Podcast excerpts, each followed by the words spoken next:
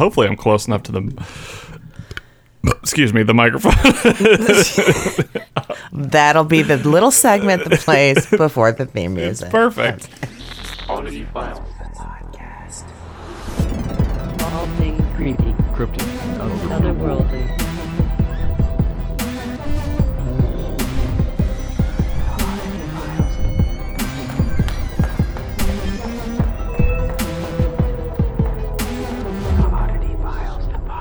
Sweet. Ass sweet. There's nothing as sweet as ass. That's the name of this episode. Before we even start, kids, ladies and gentlemen, Nick Floyd. always on, always ready. Uh, it's a pleasure to to be here. Fucking hey, it's gonna be a long one. We're recording on a full moon. It's been a week for both of us. So um, strap in, kids. It's going to be either an amazing, goofy, silly ride, or you can just turn it off now. I'm not sure how it's going to turn out. I did bring a glass of wine just in case I needed personality. Oh, perfect. I finished my ugly, so personality is has now been injected in my veins, and let's hope it holds for a full hour. Awesome. Amazing. Well, we'll make this as quick as possible. I know you have been absolutely run ragged today. So, how are you? Oh, wait. One moment, please. You're listening to Oddity Files, the podcast. I'm Kitsy Duncan. And I'm Nick Floyd, and I'm doing pretty good. I'm glad it's Friday. I mean, it's Friday today, which is weird for us, but Well, th- and they'll listen on a Friday. Look at the good we do. it's wait, what?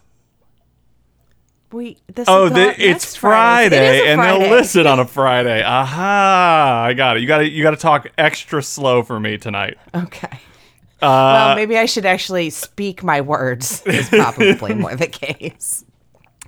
I'm pretty good. I'm glad. It, I'm glad it's Friday. I'm glad I can say it that it's Friday instead of it being Tuesday like we normally record. Um, but you know the thing that I want to say is, do you ever? So, all right, I gotta try to find my words here because it sounds like I am just digging and nothing's coming out. Uh, I'm trying to formulate this in a, in a, in a far less negative way than it probably will come off sounding. Okay. But for So a, everybody take this positively. Yeah, just- whatever comes out of his mouth right now. I'll just say it super happy. Have you ever been in? Oh no, that's fucking terrible. Uh, so for, there was a period of time where I, I- and I've talked about this before with you on the podcast, uh, where I just kind of stopped listening to the universe because like the universe uh, gave us a global pandemic and the universe gave us like all these things. And so every time that I thought the universe was saying something, I would like reach for it and then it would crash and burn real hard or vice versa. Um, but as of late, I have been giving myself back into the universal signs and good things happen and all that shit. I say all that to say, and I know you experience this as well because I know that you're also very cosmic signs, universal stuff.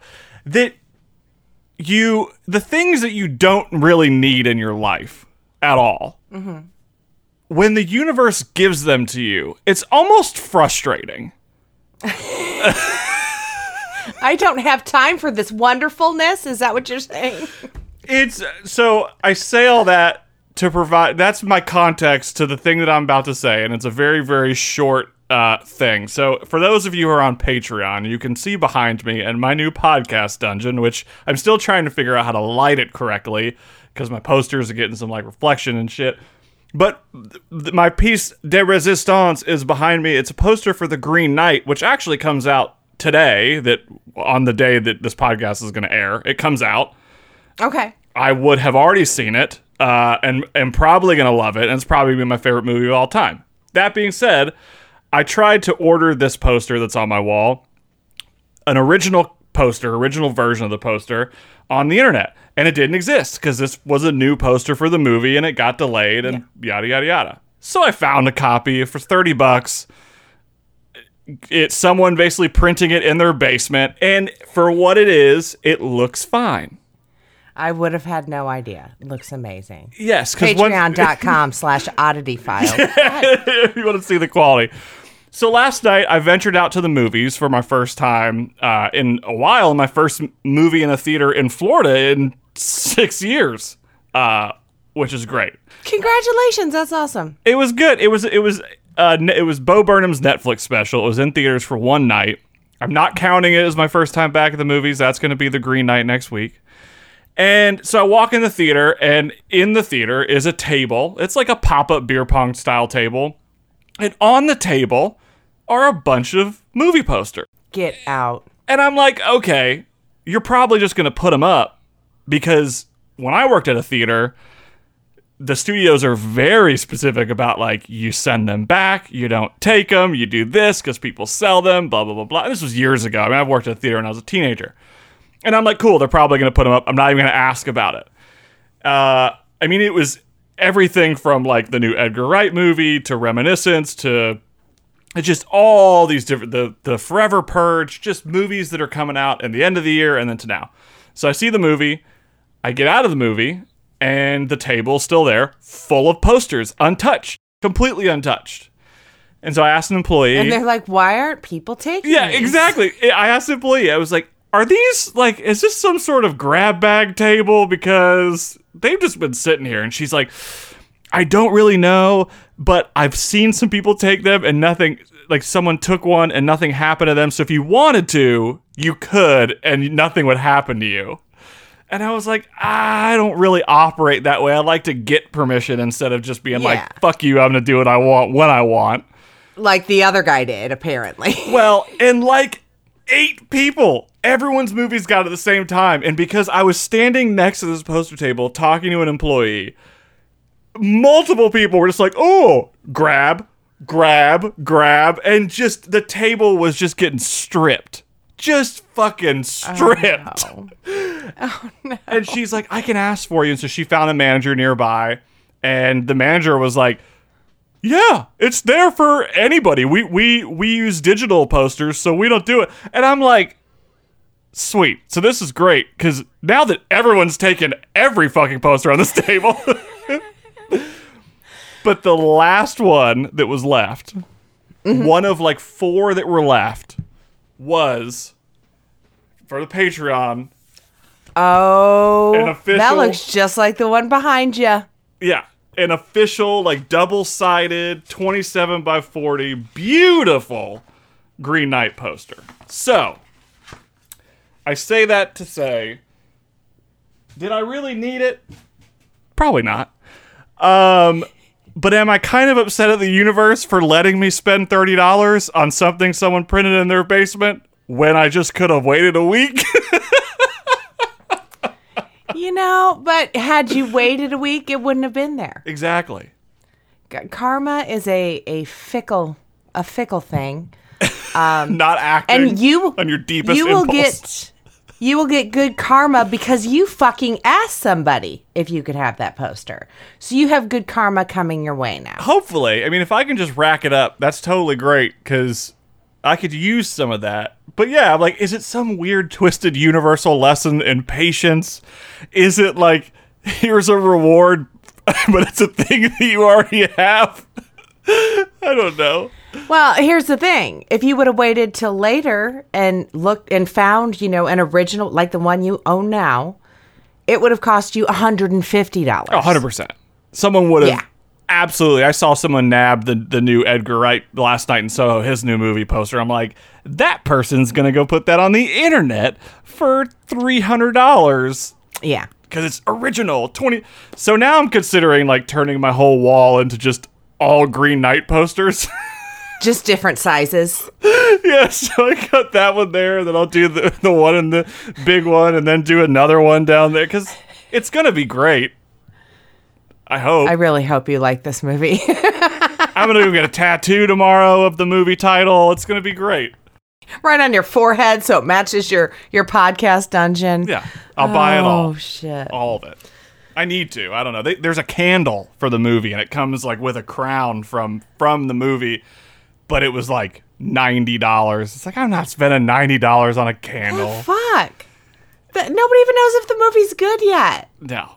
It's it's just the company. It's A24 and they did The Lighthouse, which I have a poster, and The Green Knight. and, Okay. uh, they do that shit. That they made a Dungeons and Dragons game of the Green Knight movie and I got that uh, Uh-huh. down below as well.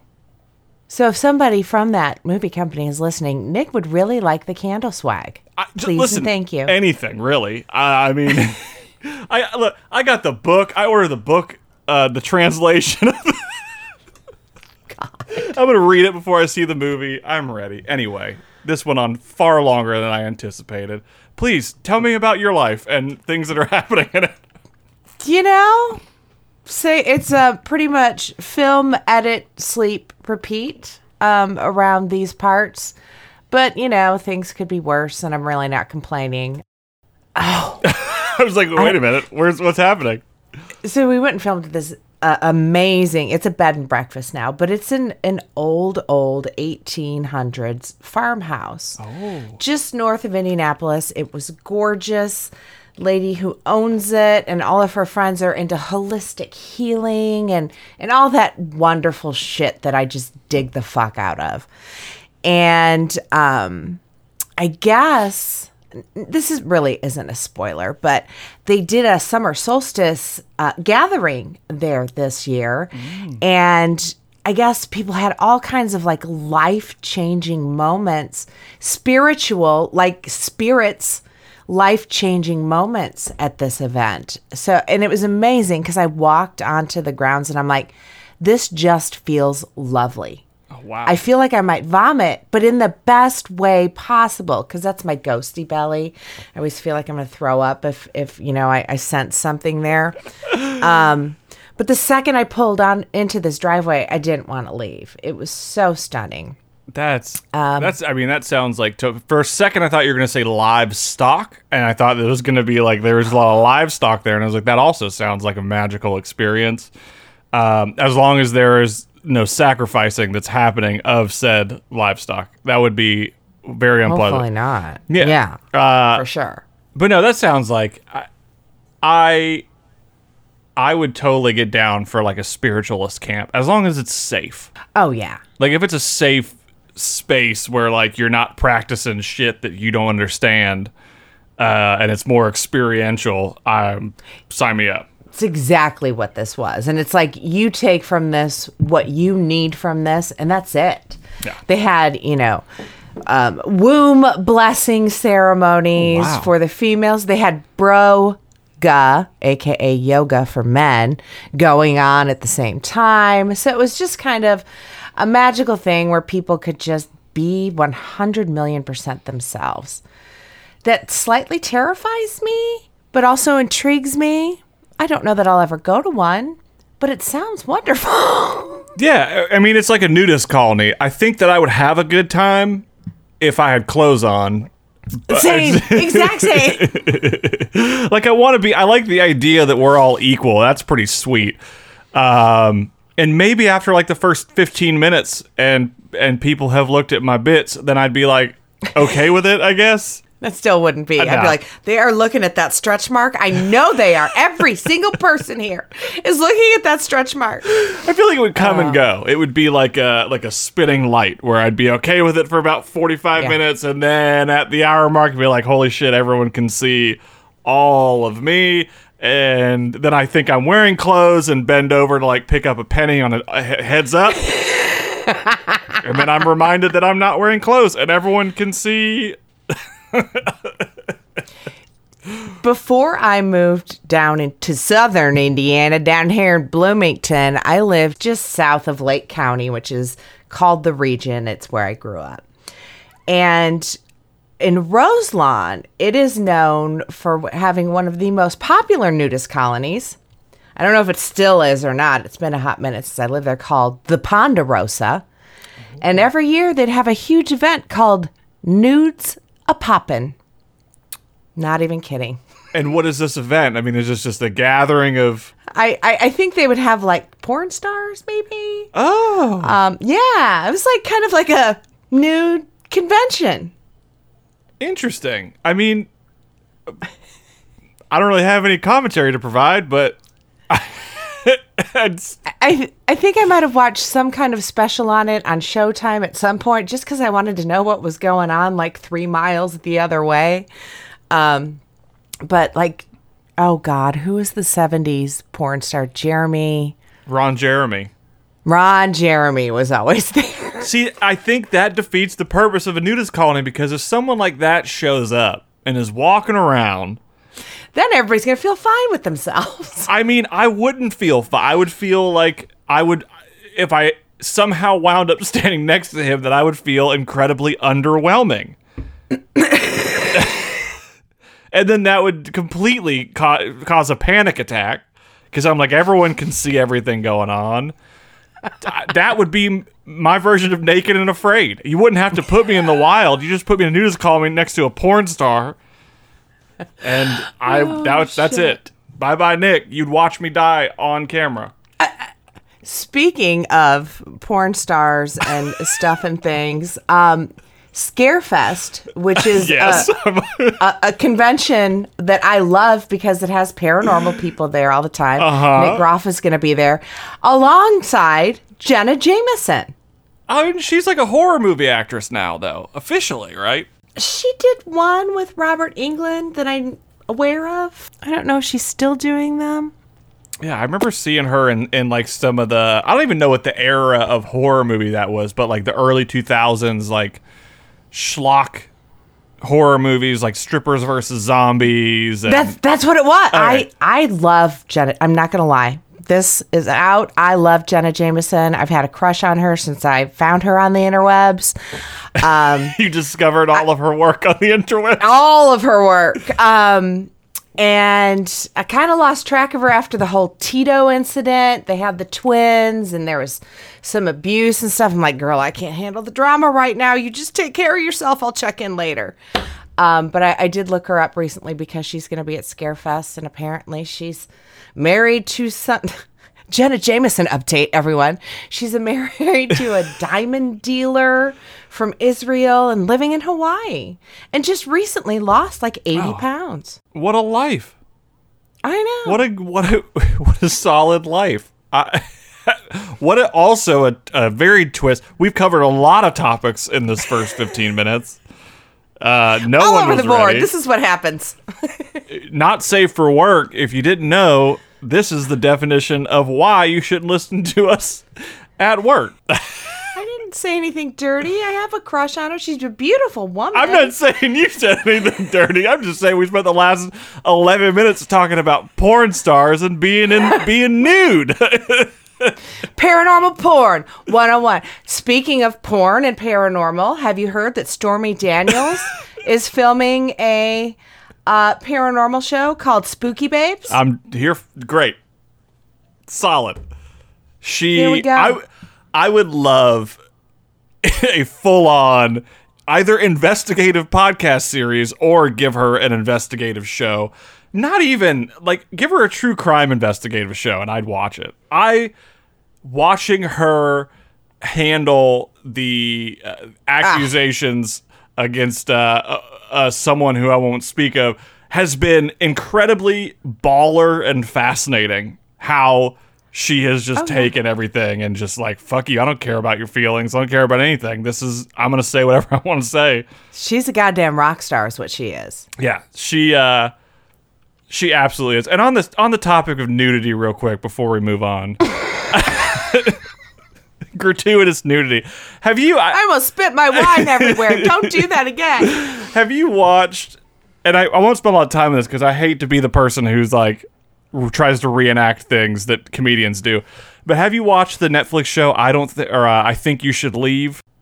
He's uh it's it, season 2 just came out. Andy Samberg is a producer on it, and Will Forte is in some episodes. Bob Odenkirk. It's like ten minute bizarro uh, comedy. And episode one of season two, is fantastic, and there are two skits.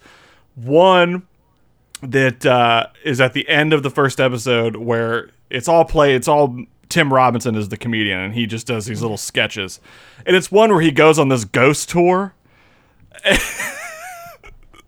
and the person giving the ghost tour it's a it's like a at night adults only ghost tour so he can swear um, like people he says I can swear and stuff, and so he's just a guy who's spectating, and he just every time he asks a question, he just asks the most vulgar, like profanity laced questions. It's very funny, but the the skit that I wanted to bring up is he does a sketch.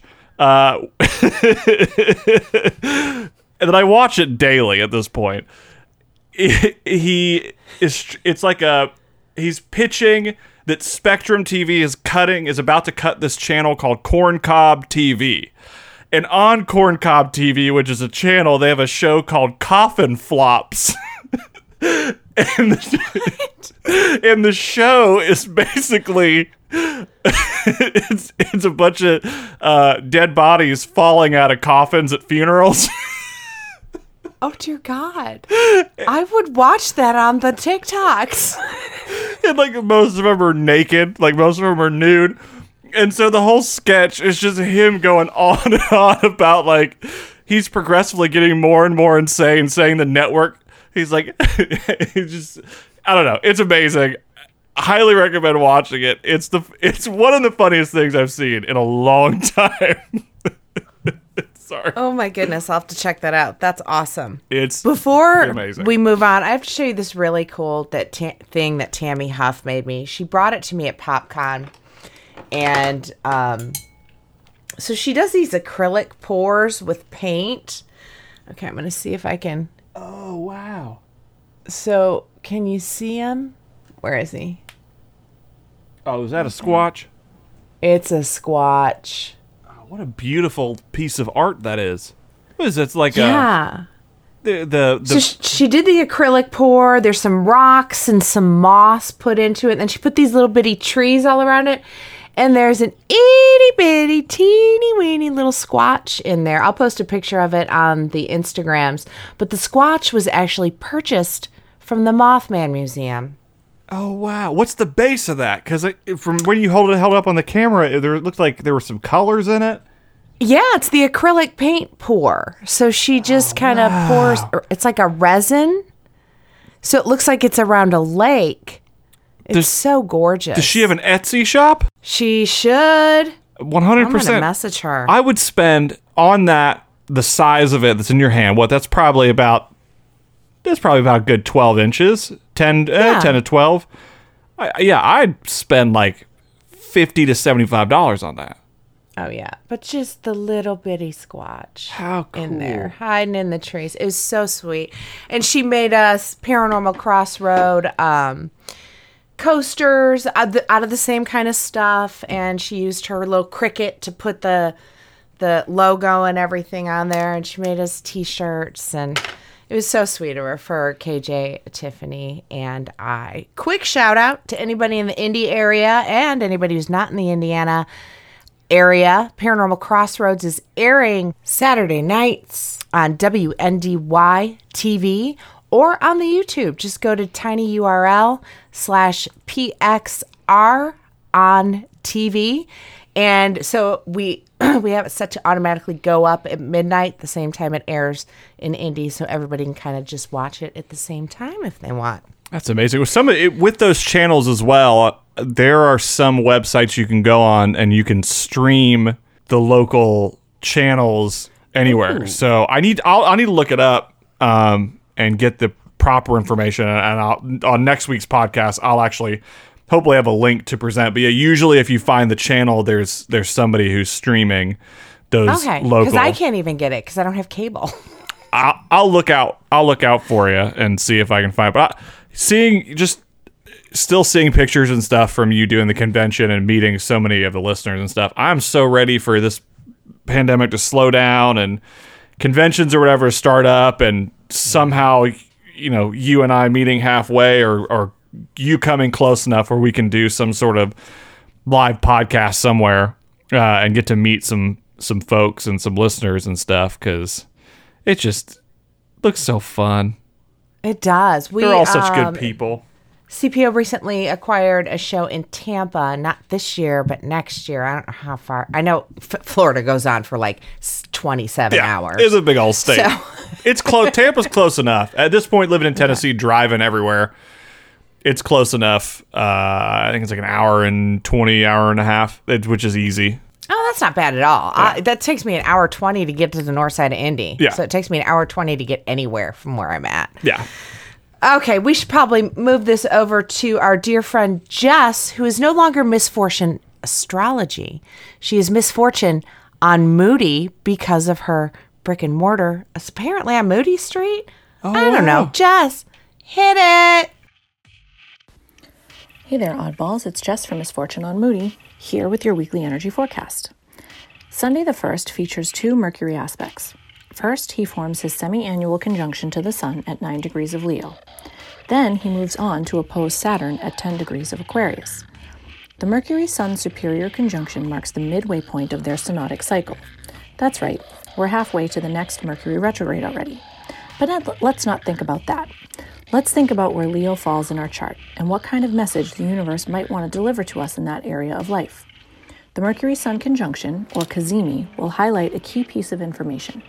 Oftentimes, this is subtle, but if you have any points or planets near 9 degrees of Leo, be on the lookout because it'll be crucial intel regarding the way you think, the way you communicate, or the way you move. Almost immediately, though, Mercury bumps up against the great cock block in the sky, Big Daddy Saturn. You'll be stopped dead in your tracks with this one because Saturn does not play. If whatever the Cazimi brings to you makes you want to take action, trust and believe that Saturn will make taking that action as difficult as cosmically possible. That doesn't mean don't act, it just means make sure you're ready to put in work. Saturn rewards those of us who aren't deterred from our goals. Discouragement is likely, but the message you receive is solid. You may just have to find a workaround, which you'll be able to do on Monday the 2nd when the Sun moves into its annual opposition with Saturn. This series is part of a much larger pattern, which reaches a culmination now. Is there some authority figure who's been dogging you since last winter? Maybe it's not a person, but a mental block. Expect to reach peak frustration with the situation now if you have stuff in the vicinity of 10 degrees of the fixed signs. The bad news is that you're right, something has been blocking you. The good news is that the energy will start to wane now, so you can get some traction and movement.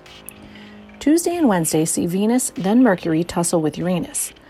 First, Venus forms a trine to the Great Awakener from 14 degrees of Virgo. Then Mercury squares him from 14 degrees of Leo. Uranus loves surprises. I know, I know, that's what she said, but seriously, he does.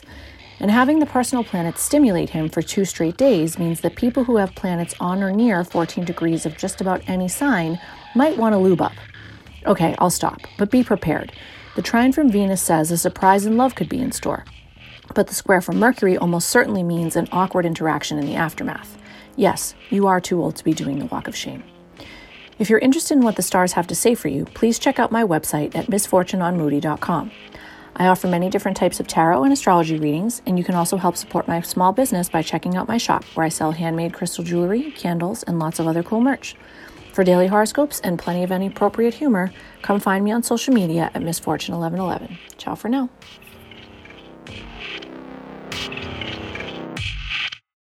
She's she's kind of been kicking ass last couple of weeks. She's like, "Oh my god, I almost forgot to give this to you. Oh my god, I almost forgot to send this to you." But I think she's getting settled in to the old brick and mortar and uh, follow her on all the stuff and all the things. I know she's promoting it at the end of her reports. So definitely check it out. She's kind of amazing and we're super proud of her. Should be. I'm proud of her. Yeah. Um, I do have paranormal in the news.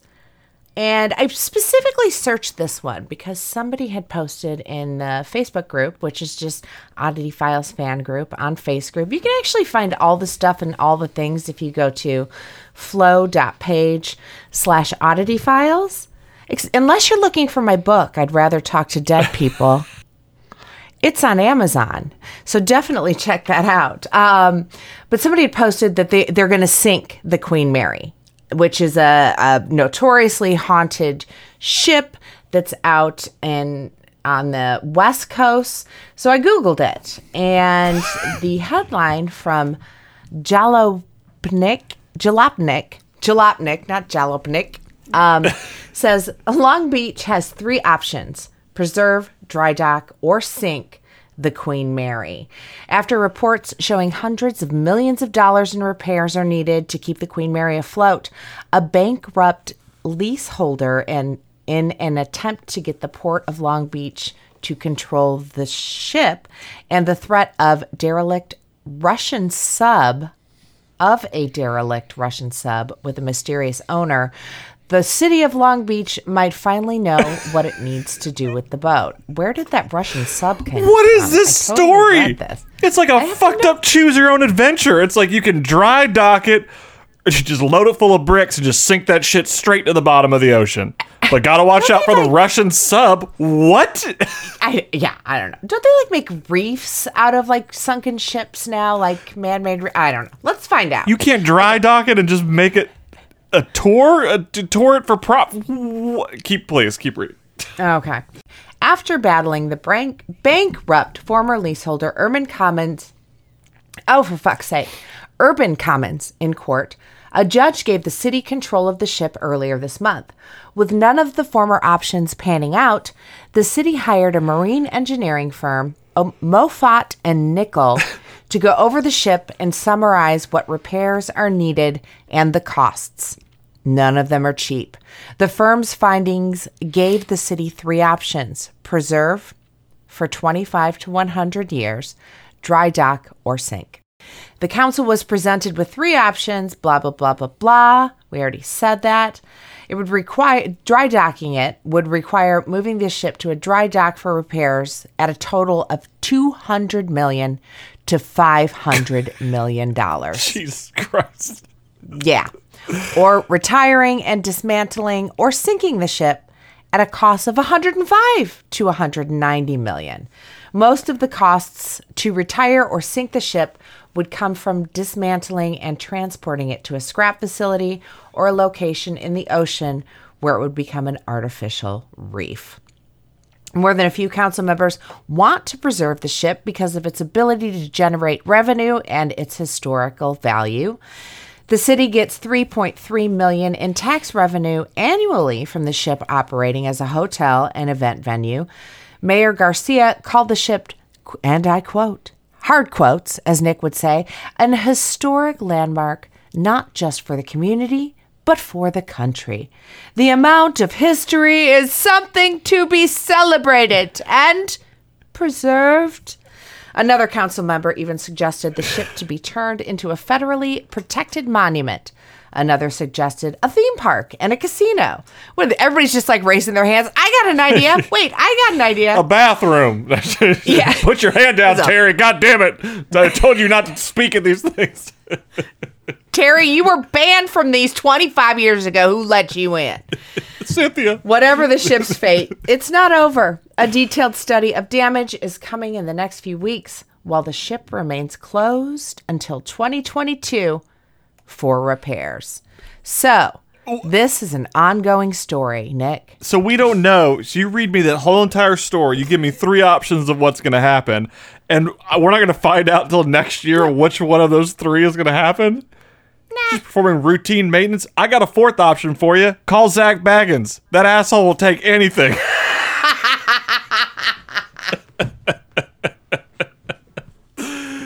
Honda guitars. I mean, listen, he'll take he'll buy a ship for two. He go, oh, you need ten million to, to not to sink it. Here, I'll You know, cut I a got check. that in my wallet. Here you go. yeah, here's a Making it rain, Queen Mary. Making it rain. Call it Zak Bagans Queen Mary Experience, and he'll write a check for ten million dollars.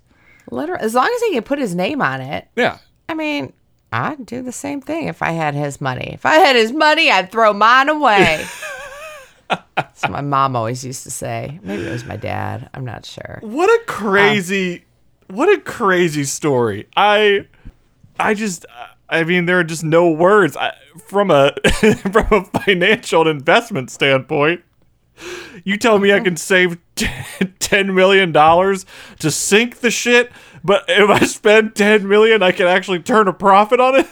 They're like, wait a minute. Okay, it's we're gonna lose money if we pay money to get rid of it. I'm so confused. I don't understand anything at all. And if you've dry docked it and you turn it into something and you remodel it, that's what people do. That's how people flip houses. You can't tell me you can't partner with investors who put in money to to remodel this Queen Mary and then make a, HGTV will eat that shit up. oh make it float, make it like Put some rubber duckies underneath it. It's fine. Yeah, you guys can figure it out. Turn it into a Titanic experience. Just don't sink it.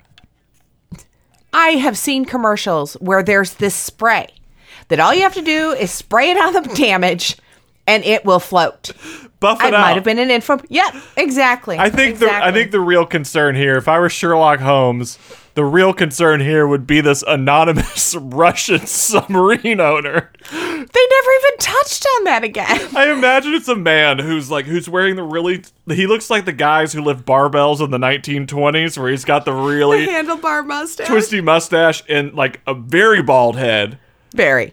Uh, very slim tank top and just big muscles, and he's just roll, rolling around in Leopard print underwear. just underwear, just sweaty in the submarine in the ocean, driving, just driving up to the boat, like laughing. He's like, and then driving away. Like, who's this man? He's trying to sink the Queen Mary.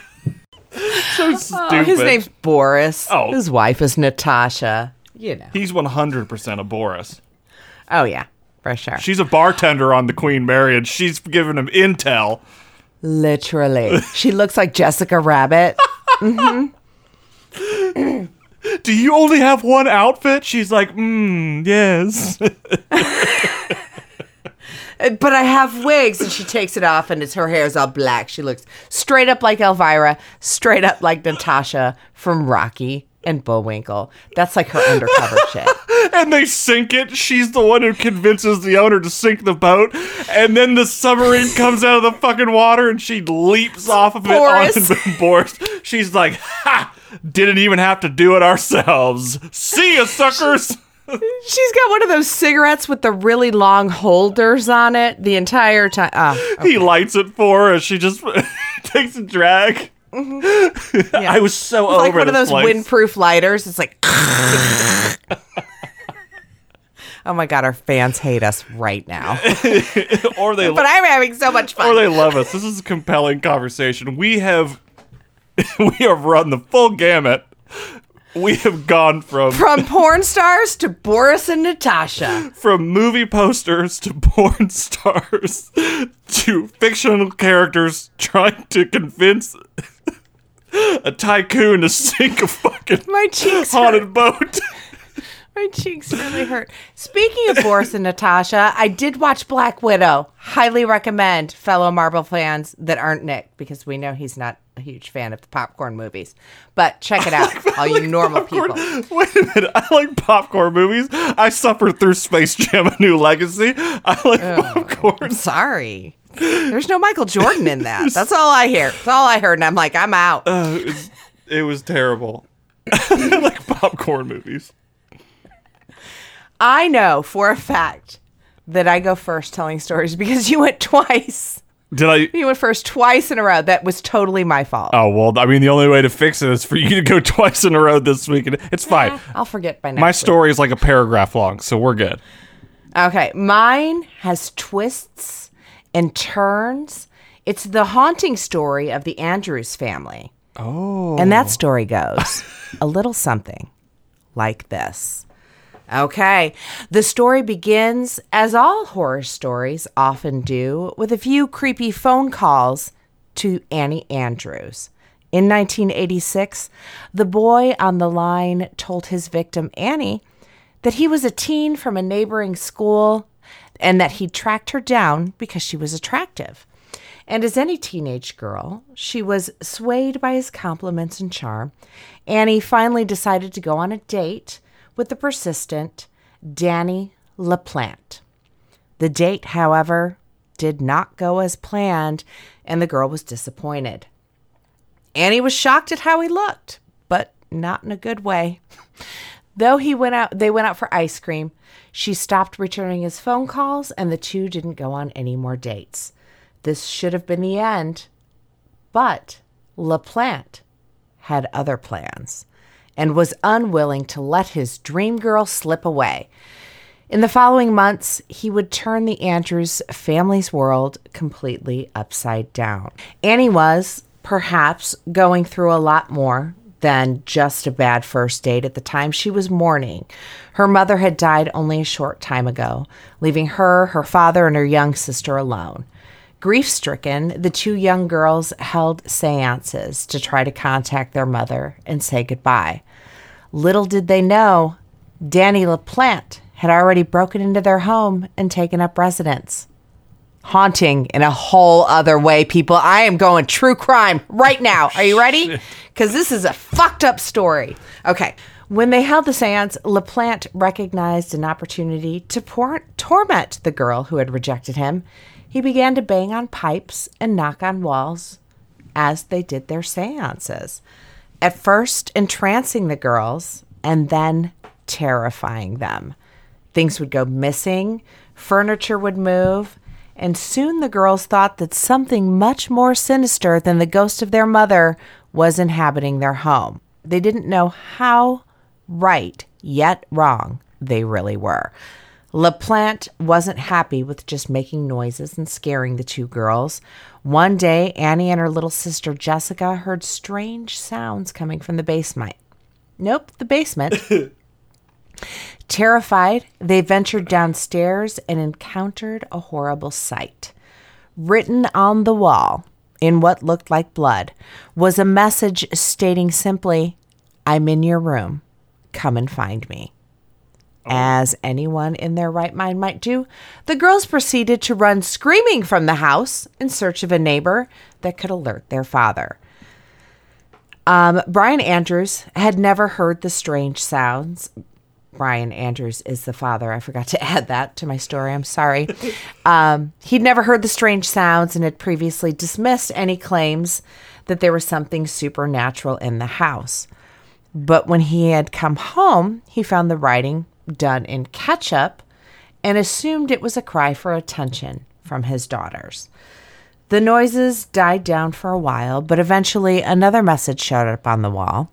Again, the girls fled, and this time, when their dad entered the house, things got weird. When the family re entered the house to seek out the source of the writing, they all heard noises upstairs. This is where accounts tend to differ on what happened next. Some say it was Jessica, the younger daughter, who went up to the room. Others say it was Brian, dad. Either way, both accounts agree that when the brave Andrews family member opened the door, he or she immediately saw Danny LaPlante in all his horrifying depravity. He was dressed in the dead mother's clothing with makeup smeared across his face. More frightening than that, he was carrying a hatchet. This is like legit horror movie shit. LaPlante then chased the family through the home, threatening to kill them. Once they were all captured and subdued, LaPlante told them they should start praying because they were going to die. Left alone while the stalker turned faux ghost probably sought out more shenanigans, one of the daughters freed herself from the bonds and helped everyone else flee through a bedroom window. They then called police for help. That wasn't the end of it, though. Danny still had a trick or two up his sleeve. Police arrived on the scene quickly and searched the house. What they found inside was distressing, to say the least. They saw coins glued to the ceiling, writing on the walls, and even ejaculate on the girl's clothing. The one thing they did not find was Danny LaPlante. The family was reluctant to return home, so they stayed away uh, for a few weeks. Um, when they finally did return, they saw a figure of Danny LaPlante standing in a window. The police were called again to search the house, and this time they found the culprit. If this story isn't terrifying enough, if any of you have daughters, you gotta be freaked out right now. While searching the Andrews basement, one officer thought he saw something odd near the washing machine. When the appliance was moved away, police found a hole leading to a small a small crawl space between the walls. In that crawl space was 15-year-old Danny LaPlante. He didn't exactly come quietly, but was eventually coaxed out of the walls and arrested. Almost a year after that fateful first date. Inside the wall, police found a sleeping bag, food wrappers, and beer, indicating he had been living there for quite some time.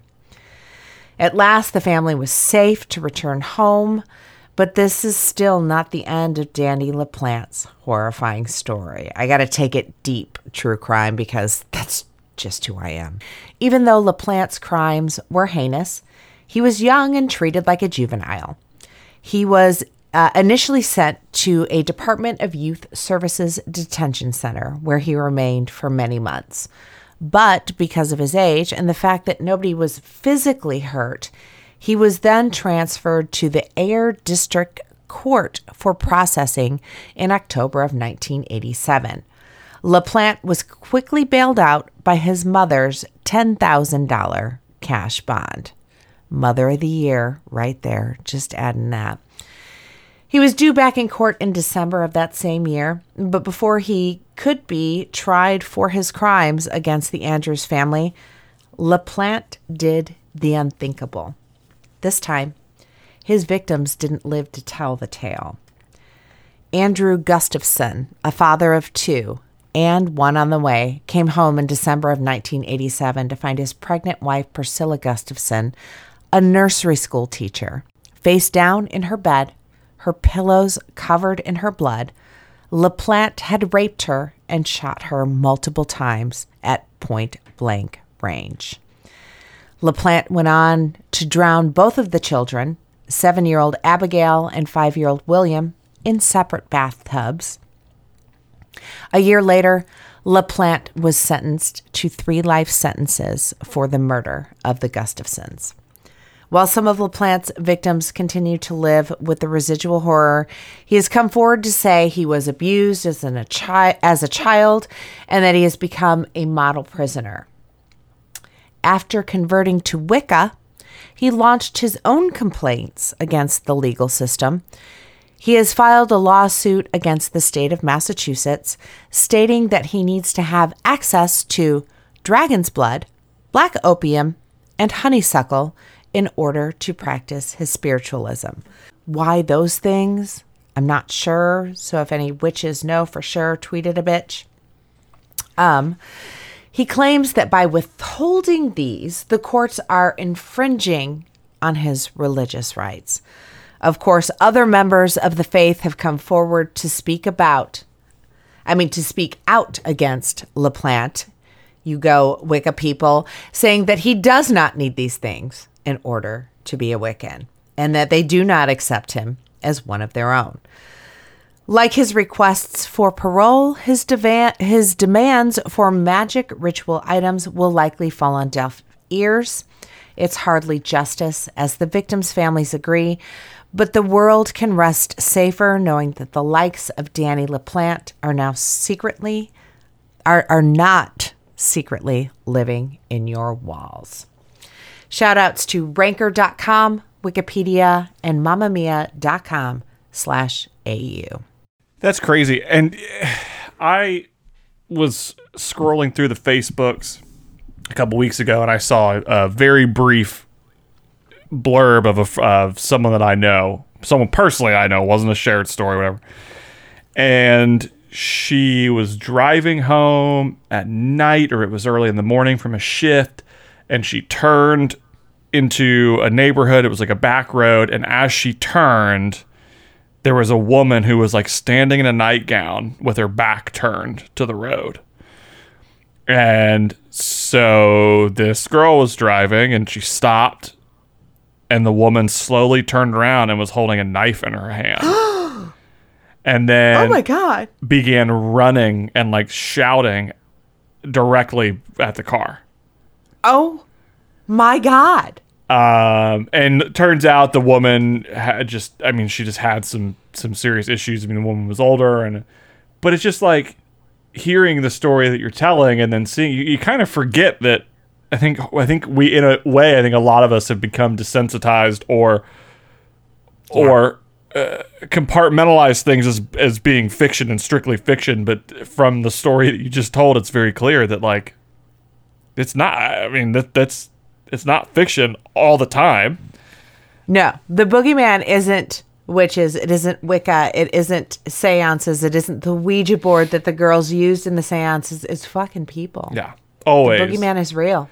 it's I think we tell a lot of stories on this podcast that we there's really sometimes there's just no evidence at all. Uh, we just we we we don't have enough evidence that it is more uh, uh, kind of up to what you want to believe in. But then you tell a story like this, and you have the evidence, and the evidence is there. Um, and then you realize that you realize very quickly that a lot of fiction is based on fact. You can't really. We wouldn't have fiction if we didn't have fact. It's just the way that it is. No, no. And this motherfucker taking the seance and turning it into what he did. Ah, just what, what a horrible human being. Yeah. Oh, I mean, on top of the murder and everything else, mm-hmm. yes, an absolutely sh- uh, shitty. Of course, that sounded wrong, but you know what I mean. Oh yeah, no, I'm t- just saying on top of everything else. Yeah, he's he's a I mean a, a monster. Like that's that word exists for a reason, and that this he is a, a monster of a of a human. He's not even a human. He's a he's just a monster, full blooded, full blown monster. Absolutely. It was, uh, you know, it's got just a, a few elements, you know, just a horror slash a little bit of paranormal going on there. But I, I, I came across the story and I'm like, this is, I have to share this. Yeah, it's stories like that that always catch me off guard and, and make me think, how did we miss this? How did both of us miss this story? I've never heard of it before. I literally searched for family hauntings on Google. And I'm like, I've never heard of the Andrews family. Ooh, this is going to be good. Because I almost did um, Amityville because I don't think I've ever done Amityville on this podcast before. But there's just so much about it. When I do it, I want to do it right, you know? Um, but then I came across this and I'm like, oh, this is too good to pass up. Okay. Wow. Well, on a much lighthearted note, um, after the commercial, I also I have a story to tell you that's lighthearted and fun. Look at you keeping me on track when I'm drinking wine. You're the best. extra, extra. Read all about it. Okay, so that was lame. But we have a new merch store, my friends. Head on over to teepublic.com slash stores slash oddity dash files. Guys, we've got everything there. We're still adding more. The prices are much more cost effective there, and the store is so easy to navigate. What are you waiting for? Head on over to teepublic.com slash stores slash oddity dash files. Get your merch on.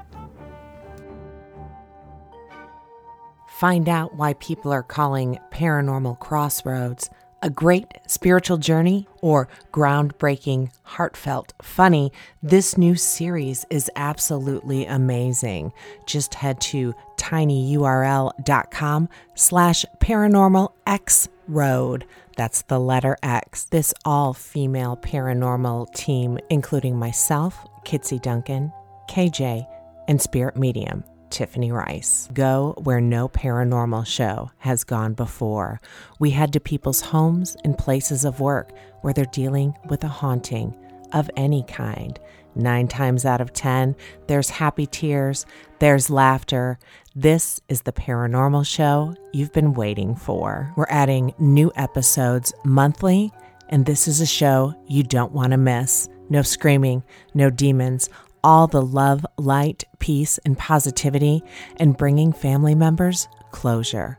Head on over to tinyurl.com slash paranormal x road. That's X as in the letter X. Need more scares in your life? Well, duh, we've got you. Just head over to tinyurl.com slash get shudder and you'll automatically get seven days free of this all horror, all the time streaming network. From their endless selection of the best in horror, the original programming and exclusive content, to their flexible membership plans, Shudder is exactly what you need. Plans start at under five bucks a month, and yes, you can cancel at any time. I mean, what are you waiting for? tinyurl.com slash get shudder. tinyurl.com slash get shudder. G E T S H U D D E R. Let's get scared.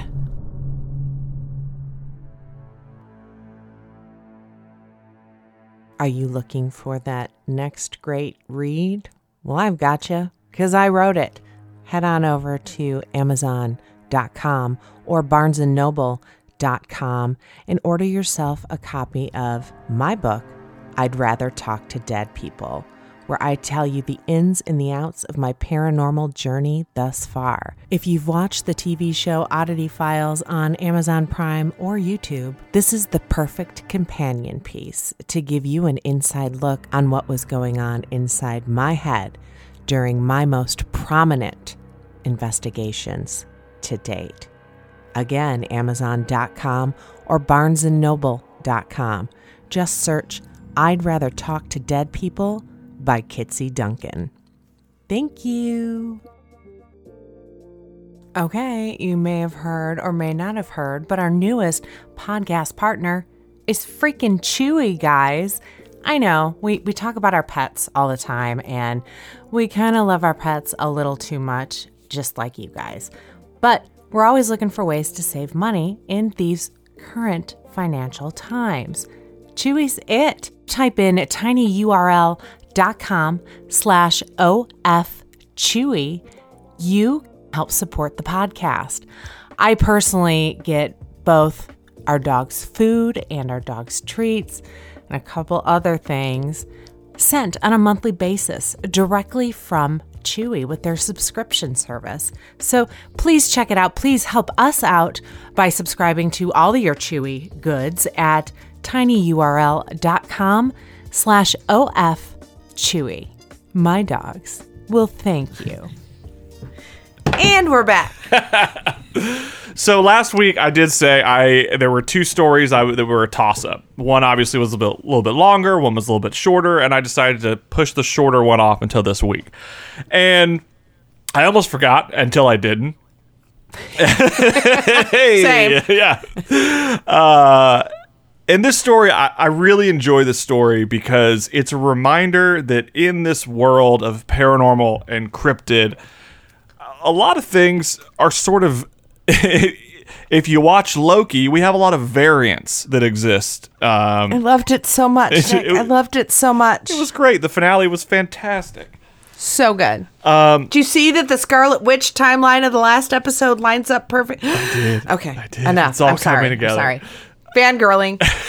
But we, we have a lot of variants in this world, especially in the world of cryptid, especially with one of my favorite cryptids on this planet. One of my favorite cryptids, one of my favorite animals, uh, one of my favorite, I mean, religions to some.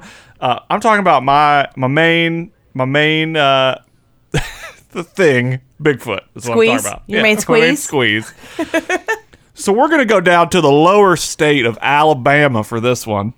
Bama. Bama. So Bama has five urban myths that uh, scare citizens on the regular, and this actually comes from CoffeeHouseWriters.com uh, from the year 2020, so last year.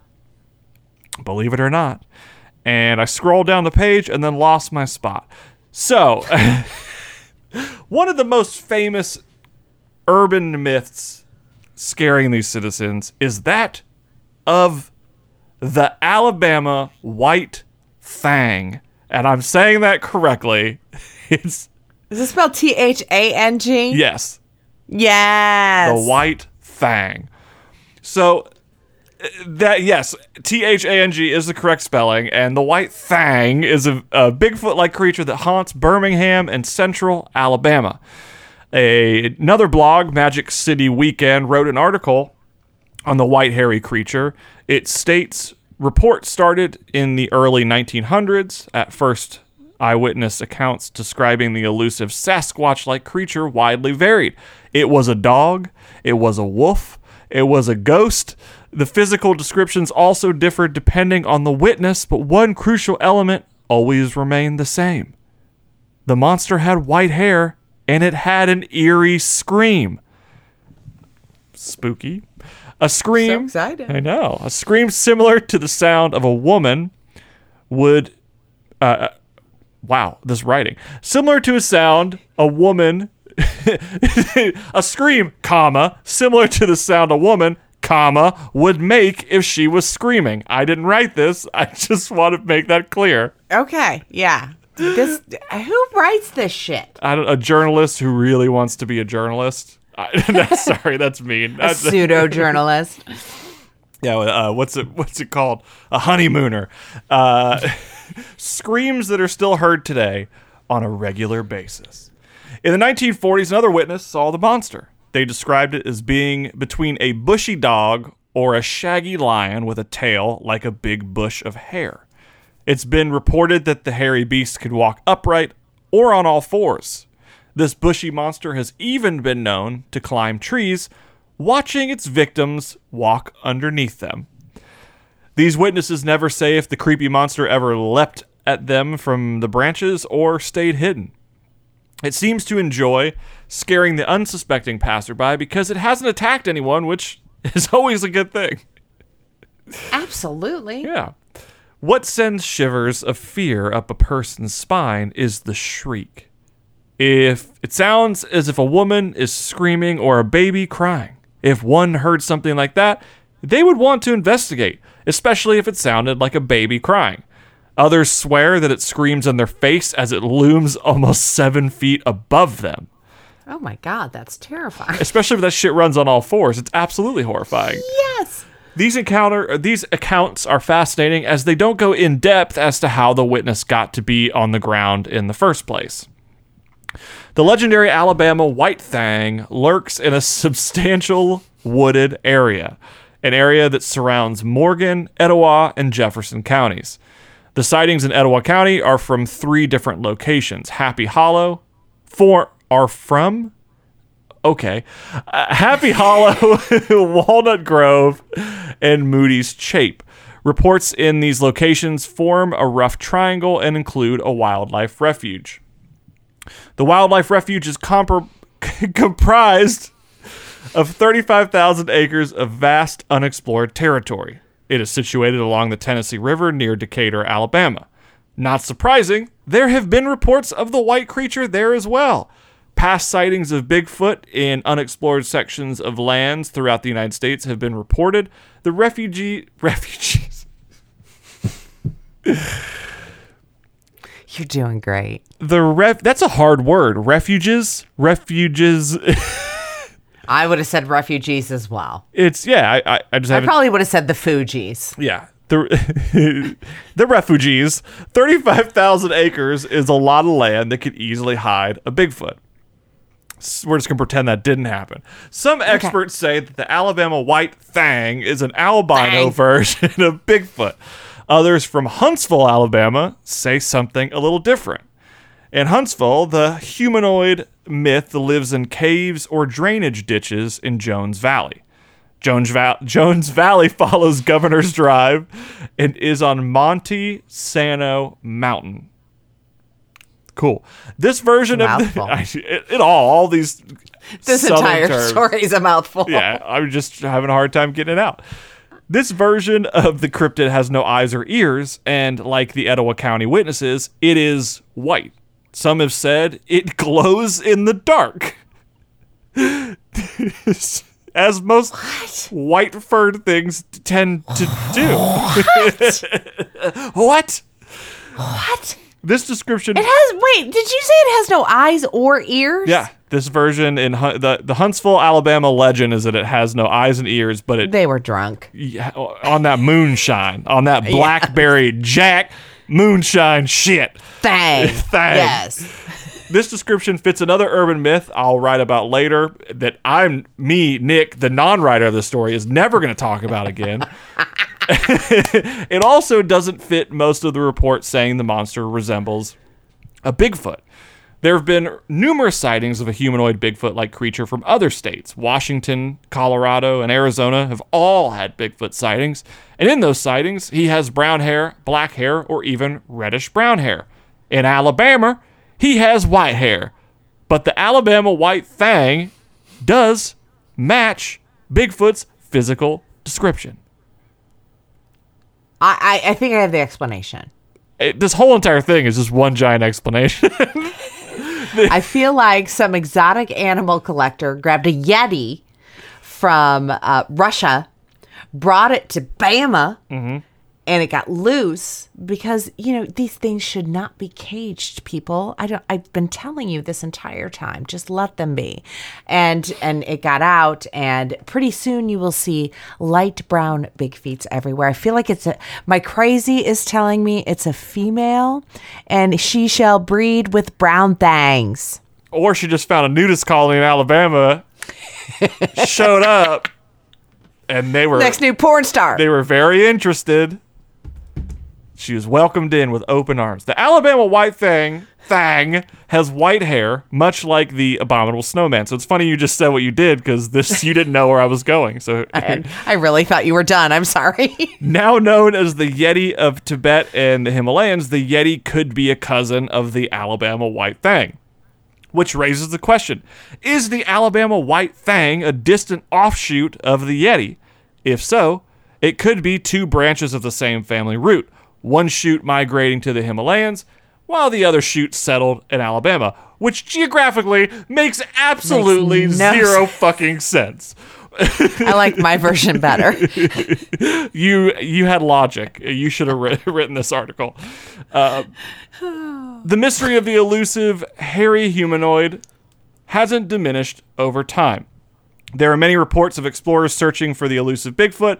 Josh Gates of Destination Unknown went searching for the elusive Yeti. He actually discovered footprints of an unknown hominoid. Is it the Yeti? Well, you have to watch the episode to decide for yourself, ye fucking hootie.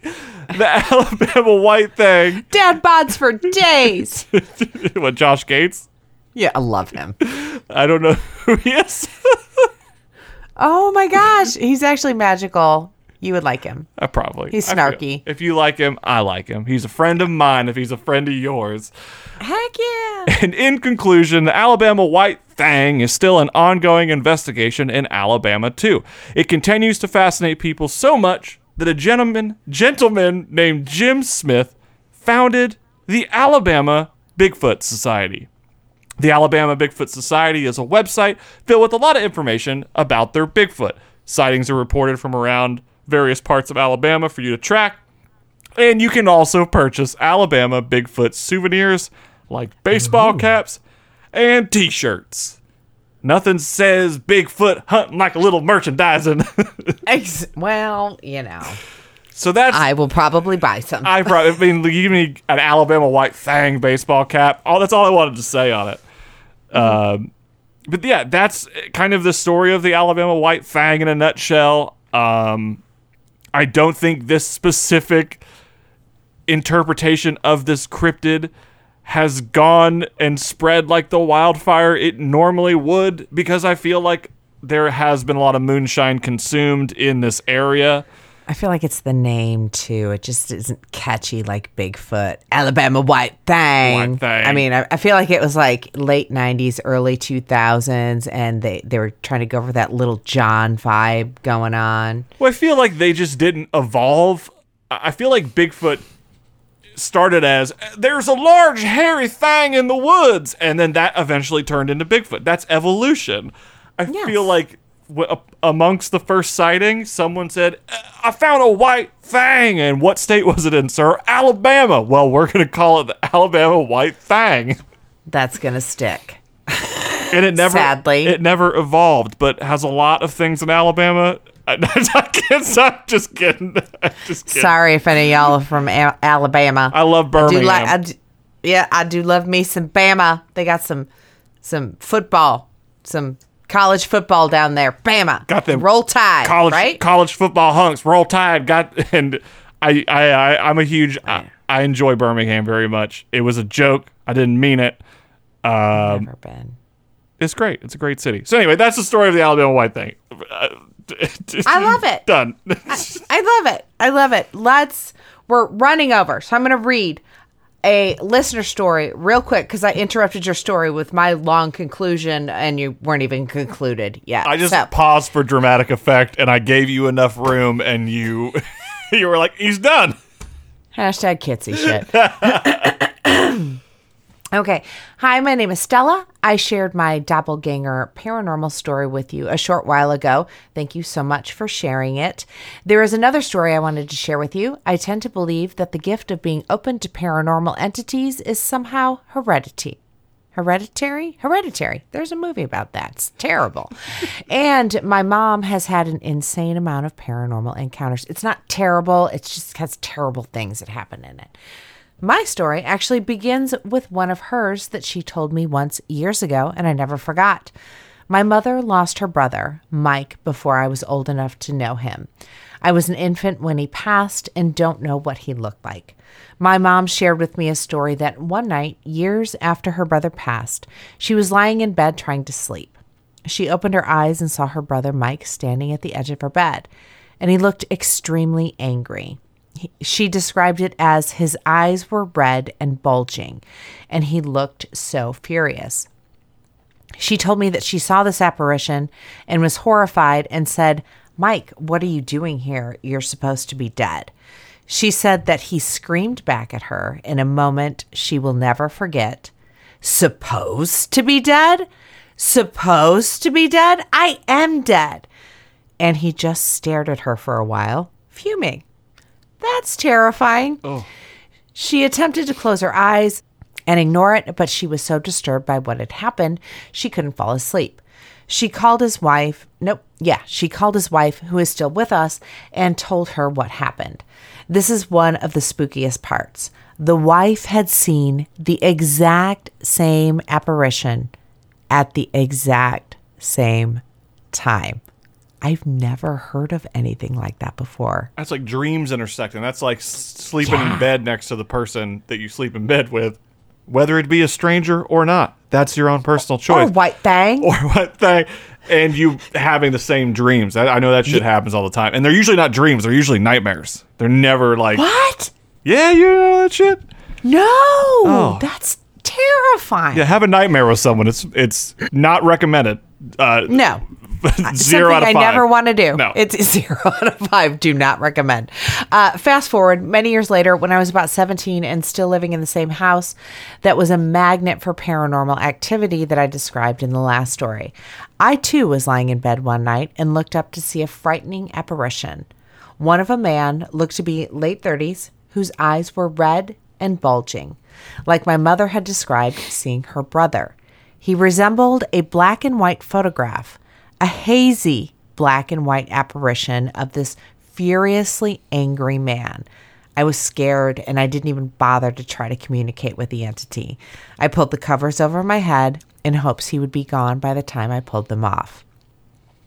When I pulled them off, a few minutes later, he was still there and staring intensely.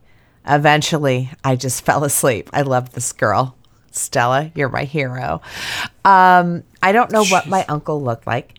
I did not know him and haven't seen the uh, photos that I remember, but I still wonder if I saw my uncle that night.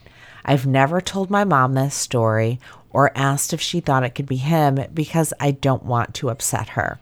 But the apparition I saw was eerily similar to what she described, and I can't help but wonder. My mom has seen so much paranormal activity in her lifetime that it's really scared scarred her and she chooses to tune out of it and has tried to teach herself to be less receptive to paranormal because she doesn't like what she's seen. So I often wonder if my uncle gave up on sending her messages from the other side and turned to me instead. On a sad note, he was an addict and met his demise as a result of his heroin addiction, which led me to suspect that the anger may be coming from feeling like his family didn't make enough of an effort to help him. And in turn, he had to leave his wife and young daughter behind far too soon. So, real quick, Stella, um, I I don't know who this was. I don't know why he's angry. I feel like once you pass over, um, there there's an, an a piece that most people receive. Maybe he didn't. Maybe your mother um, saw him as she thought she would see him, and in turn, maybe that's just the impression that he gives. I don't know. I'm just kind of trying to help you come to peace with this, but um, I don't know. I don't think the family should ba- blame themselves in any way, shape, or form. I don't think the the mother or the children should blame themselves in any way, shape, or form. That is all on him. Um, I'm sure everybody tried as much as they could. Um, but thank you, Stella, for sending that in. Yeah, I liked her own analysis of it as well. That was that was uh, interesting because it's like you're. I and I kind of said this in the past, but if you, you providing your own analysis of your own experiences is sometimes a lot uh, easier said than done. But if you can do that, no one's going to have the perspective that you have, even if it's someone from the outside, and even if you're explaining, because it's hard to tell a story because there are so many de- there there are backgrounds to every I mean who these people are, the location, the smells, it, all these different things that just oh, will always make your personal experience something you can never truly share with somebody else. Um, experience your story you can share with anybody. You can tell your story Right, to right. whoever and as, get as descriptive as you want, but to kind of discover your own analysis of the experience that you had is very beneficial and i feel like it gave you kitsy something to kind of go off of because you're you're you're you're taking her analysis which gives more background Yeah. to the experience and puts you in a position a better position to give your analysis of the background so no, yeah, and I'm not discounting how this man looked or anything like that. I, I do they show themselves as they want to be seen? I don't. There's no answers to all this stuff. So, um, it's a, an amazing story, and good for you for not, you know, giving in to what you didn't want to have to deal with. Always keep your boundaries, people. I love that your mother's able to keep her boundaries. I think it's wonderful. Huge shout out to our executive producers, Doug Malden Locke, Ryan Hoke, and Donald Blanchflower. No more wine while I'm podcasting. Guys, check out all the stuff and all the things at flow.page slash oddity files. Send in those stories. Oddity files crew at gmail.com. I'm Kitsy Duncan. Weird is the new cool. and i'm nick floyd wait did i get it backwards now shit and i No, no, Oh. we're doing it right. We're Yeah, doing okay, it right. Got it. Nailed it. Didn't happen. I'm Nick Floyd. Ghost on. Yay! Look at us. Someday we'll be good at this. I don't know. Oddity Files is part of the Just What I Needed network. We hope we're just what you needed.